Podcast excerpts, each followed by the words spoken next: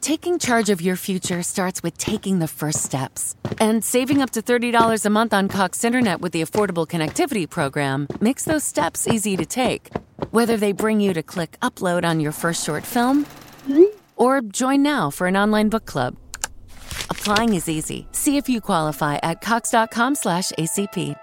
Non-transferable one per household application and eligibility decisions are made by the FCC.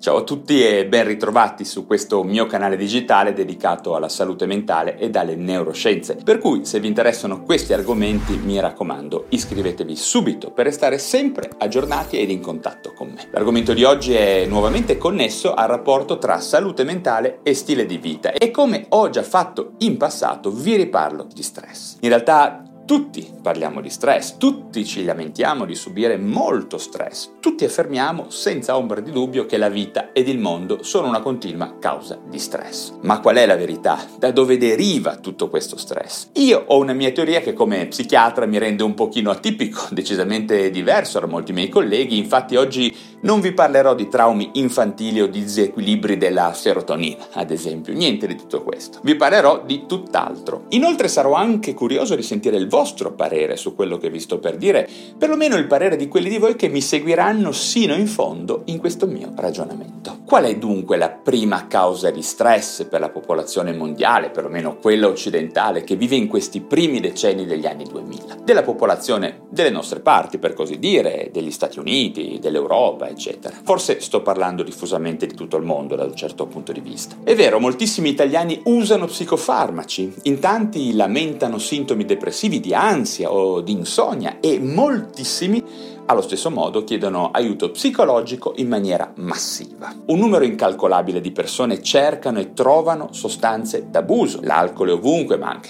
la cocaina da un certo punto di vista direi che è proprio ovunque e molte altre sostanze. In poche parole abbiamo tantissime persone che presentano una qualche forma di problema di salute mentale e cercano di trovare una soluzione. Come psichiatri sappiamo anche che una percentuale molto bassa di queste persone che presentano disagio mentale presentano un disagio disturbo psichiatrico propriamente detto. Alcuni dati ci dicono ad esempio che su circa 12 milioni di italiani che utilizzano psicofarmaci, solo un 10% ne avrebbe realmente bisogno, ovvero un 10% avrebbe una diagnosi adeguata fatta da uno specialista che ne motiverebbe un utilizzo giusto. E gli altri? Che problema hanno tutti gli altri? Riflettiamoci insieme. Sulla carta quello in cui viviamo dovrebbe essere il miglior mondo possibile in cui l'umanità abbia mai vissuto e forse per molti di noi lo è realmente. In fin dei conti il mondo in cui hanno vissuto i nostri genitori, ma ancora di più i nostri nonni e andando ancora più indietro nel tempo i nostri avi, era indubbiamente peggiore sotto molti punti di vista. Molte più guerre, molte più malattie incurabili, minore assistenza, vita media molto più bassa e cose di questo genere. Però il mondo sembrava molto più dinamico anche, più votato al cambiamento. Le persone erano più propense a soluzioni avventurose, si partiva e si cambiava paese, si inseguivano opportunità, si cercavano vie alternative e meno battute per raggiungere una vita sufficientemente serena ed appagante, no? Racconti di questo genere sono nella mitologia di tutte le nostre famiglie. Tutto questo probabilmente per la semplice ragione che queste persone di un tempo sapevano chiaramente che in certi luoghi le cose sarebbero andate sicuramente male e paradossalmente erano molto più libere di muoversi, anche perché dolorosamente più consapevoli dei loro esistenziali ed economici e avevano molto, molto meno messaggi di marketing che li spingevano a compensare le loro frustrazioni e difficoltà esistenziali con comportamenti per lo più insensati e compensatori, come vedremo tra pochissimo. Quindi i nostri antenati o cambiavano oppure sapevano con certezza assoluta che la loro vita sarebbe stata sicuramente miserabile e disperata. Non avevano alcuna forma di illusione compensatoria, per così dire. E noi tutti, che ci succede invece a noi esseri umani che viviamo in questi tempi in apparenza migliori di quelli dei nostri antenati? L'esperienza ambulatoriale di noi medici psichiatri, ma anche i dati, molti studi ci indicano che una fetta molto elevata della popolazione soffre di stress, è traumatizzata quotidianamente da strane forme di stress che alcuni liquidano come tutte scemenze, oppure abbiamo troppo e non ci accontentiamo mai, siamo un mondo di ramolliti o cose simili. In sintesi c'è un atteggiamento colpevolizzante, spesso proprio da chi in realtà, come vedremo, partecipa ed è complice di questo meccanismo di generazione della stress che sto per spiegarvi. Tutte queste di cui vi sto parlando eh, sono forme di pressione tipiche della nostra società, difficili da notare e da raccontare, ma che agiscono realmente su di noi, generando la più diffusa condizione di disagio mentale di questo tempo, che è il disturbo dell'adattamento. Un disturbo che non è una vera e propria malattia in realtà, ma che porta le persone a chiedere aiuto, a autoaiutarsi come si riesce, ad esempio con sostanze, comportamenti disfunzionali o quando va bene, con psicofarmaci o infinite psicoterapie che spesso non danno sollievo. Tutti interventi terapeutici spesso autoprescritti, immaginati come utili o consigliati da medici che non sanno in fin dei conti che pesci pigliare. Chiaramente poi abbiamo quella famosa percentuale di popolazione che necessita assolutamente di psicofarmaci e che necessita assolutamente di psicoterapie. Ma questo appunto è ancora un altro discorso, non vi parlo di questo in questo preciso video. Bene, ma arriviamo al punto. Io ritengo che la prima forma di stress della nostra società contemporanea sia quella correlata ad una cattiva gestione delle nostre risorse economiche, che sono una conseguenza diretta di comportamenti di acquisto compensatori. Non dico ovviamente assolutamente che sia l'unica forma di stress, vi parlerò anche di molte altre forme in futuro in prossimi video, ma il nostro aderire ciecamente a questa società capitalistica, scusate questa parola molto usata, forse un po' demodé, è sicuramente una grossa parte del problema. Ma se non siete convinti di quello che vi sto dicendo, ascoltatemi ancora un pochettino. Rifletteteci bene, quanti oggetti inutili compriamo? Quanta parte delle nostre spese deriva dall'influenzamento delle pubblicità, in particolare di quelle attuali online? Quanta parte della nostra felicità viene da noi affidata ad acquistare oggetti o vacanze oppure a perseguire uno stile di vita simile a quello che ci viene proposto dai social media o dalle pubblicità anche tradizionali? Tyler Darden, il protagonista di Fight Club, il romanzo di Chuck Palahniuk, ci dice una cosa davvero interessante ed arguta che io spesso ripeto ripeto alle persone, compriamo oggetti che non ci servono con soldi che non abbiamo per impressionare persone che non ci piacciono. Non è male, no? Ma non solo, in realtà sperperiamo il nostro denaro in sciocchezze anche per una vera ragione biochimica, ovvero il nostro sistema neurale di appagamento di reward, il sistema di reward di cui ho già parlato in molti altri video. Quando compiamo un acquisto abbiamo all'interno, dentro di noi, un circuito costituito dalla corteccia, da una parte della corteccia,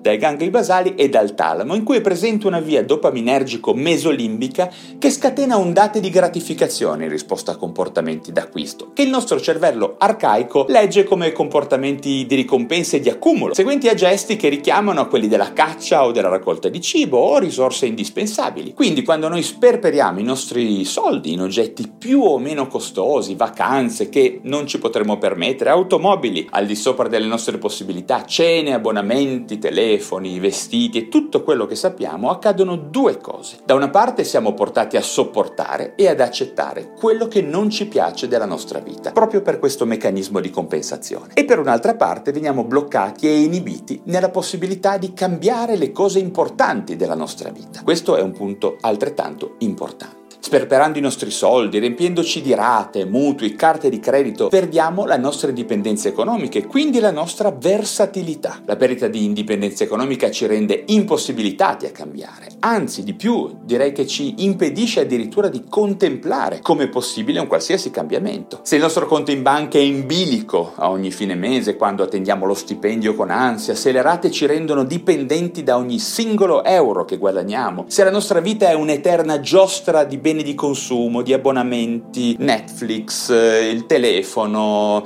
eh, Amazon, di vacanze poi compensatorie, acquistati con soldi che di fatto non abbiamo, ottenuti magari da agenzie di credito, è ovvio che ci sembrerà impossibile immaginare qualsiasi cambiamento, ci sembrerà impossibile scendere da questa giostra per pensare a un altro modo di vivere. Siamo bloccati in questa catena di acquisto a credito, rate, restituzione dei soldi. Quindi siamo spinti e obbligati a non cambiare sia dalle micro gratificazioni d'acquisto, sia dalle problematiche economiche che derivano. E tutto questo ci genera una fonte inesauribile di stress. Stress perché intuiamo bene che in fin dei conti sappiamo che stiamo compensando delle vite grame con delle gratificazioni inutili. Stress perché in cuor nostro sappiamo nuovamente anche che stiamo seguendo un ideale di vita che non abbiamo scelto ma che ci è stato imposto. Stress perché il denaro diventa una risorsa di cui abbiamo perso il controllo, sentiamo di non averne più il controllo. Stress perché siamo dipendenti da oggetti che non ci servono, è solo l'acquisto che conta. Un minuto dopo siamo di nuovo insoddisfatti e pronti ad acquistare altro, spendere nuovi soldi. Stress perché poi trascuriamo le relazioni, diventiamo più nervosi, più pessimisti, più insopportabili, arrabbiati, rancorosi, lamentosi. E infine stress perché sappiamo che stiamo mentendo a noi stessi e agli altri, simulando felicità e soddisfazione. Quindi a mio parere il problema, la principale fonte di stress per la gran parte dell'umanità in questo momento, per molti di noi perlomeno, è soprattutto di tipo economico, un problema di gestione economica o di consumismo. Ripeto, se volessimo usare una parola davvero fuori moda. A cavallo quindi tra la nostra predisposizione ad indebitarci e la più diffusa forma moderna di dipendenza, che è quella da acquisto, che probabilmente ha superato la grande le vecchie dipendenze da sostanze. In effetti sperperare i nostri soldi sulla spinta delle manipolazioni del marketing è probabilmente, anche se non credo che ci siano studi precisi a riguardo, almeno io non ne ho trovati, è la prima fonte di disagio mentale del mondo, a mio parere, del mondo moderno, e sicuramente la più diffusa e subdola forma di dipendenza comportamentale che ci sia. E come vi ho detto prima, tutto questo ci rende impossibilitati a cambiare, anzi di più ci impedisce addirittura di contemplare come possibile un qualunque cambiamento. Non riusciamo a scendere dalla giostra, da questa giostra. Devo pagare la casa in centro, nella città blasonata, devo abitare in luoghi che mi hanno detto essere quelli giusti. Poi c'è l'auto, la palestra, nuovamente gli abbonamenti, il telefono, gli aperitivi, le vacanze. E infine tutto questo viene fatto per perseguire un ideale di vita imposto, scelto da altri, fatto apposta scientificamente per spremerci non solo i nostri soldi, ma tutte le nostre energie. E poi si sente dire quelle frasi senza senso, lasciamoci almeno qualche soddisfazione, come se la nostra soddisfazione fosse costantemente connessa